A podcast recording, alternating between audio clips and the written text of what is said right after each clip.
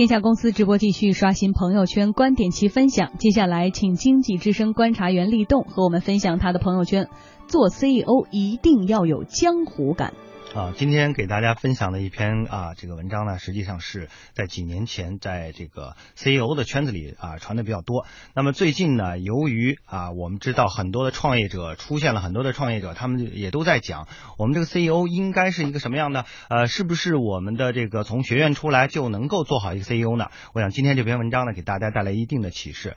呃，实际上作为 CEO 呢，你应该成为公司的精神领袖和这个团队的核心。但是如果你还是啊呃充满了书卷气啊，那你我相信呢，如果没有一定的这个所谓的江湖感的话，你这个 CEO 实际上是做的很难的。那所谓的江湖感，至少应该包括这么几个要素，一个呢就是说你要有一个打得响的或者说是流传的故事。呃，所谓江湖就是总有故事在流传嘛，而且这个传奇越来越传奇越神秘越好。呃，比如说啊，当年的这个张瑞敏，那我们就听到很多的关于他的一些江湖的传说，包括像砸冰箱啊，包括他把一个这个啊濒临啊倒闭的一个街道小厂啊做成了这么大的一个规模等等，包括像这个宗庆后啊，在这个创业阶段啊是如何推着自行车在在进行一些销售啊等等的这样一些故事，创业的故事呢越精彩呢，那可能就会对你未来的。啊，在这个市场上的这种啊呃打拼呢，包括你在推广的时候呢，有很大的一个好处。呃，你能想象一个没有传奇故事的一个成功 CEO 吗？我相信这是很难的一件事情。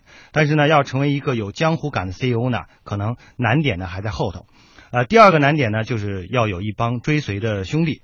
呃，有人会质疑了，说这个做企业是不能拉帮结派的，那是比较落伍的。而且呢，在西方的企业中呢，称兄道弟这种情况是比较少见的。工作就是工作，同事呢和兄弟是两码事，不能混为一谈。但是呢，呃，稻盛和夫呢却认为，员工和老板呢在办公室里是很难有推心置腹的沟通的，而没有沟通呢就没有信任。也就没有在关键时候呢所谓的这个奋不顾身的这样的一个一搏，所以呢，稻盛和夫经常就在下班之后呢和员工一起呢喝喝酒，那这样呢就在这个喝酒的过程中，老板和员工的边界呢就模糊了，那很多的话就能敞开讲。也就能够解决很多在正式场合解决不了的问题。第三呢，就是说要有一波啊出色的对手。如果你还没有遇到这个足够出色的竞争对手的话，那要么呢就是证明你是真的是独具慧眼，在市场的这个蓝海中啊这个自由的翱翔；要么呢就说明你真的是错误的认识了自己和市场。你对手的水准呢，实际上就决定了你公司的水准。所以呢。竞争并不总是坏事，特别是高手之间的过招。所以讲，以上三点呢，就是讲到你作为 CEO 一定要有江湖感。有了这三个要素呢，我相信你的这个呃，在江湖上这个就能够一往无前。嗯，在江湖上就能有地位哈。好的，谢谢立栋带来的朋友圈分享。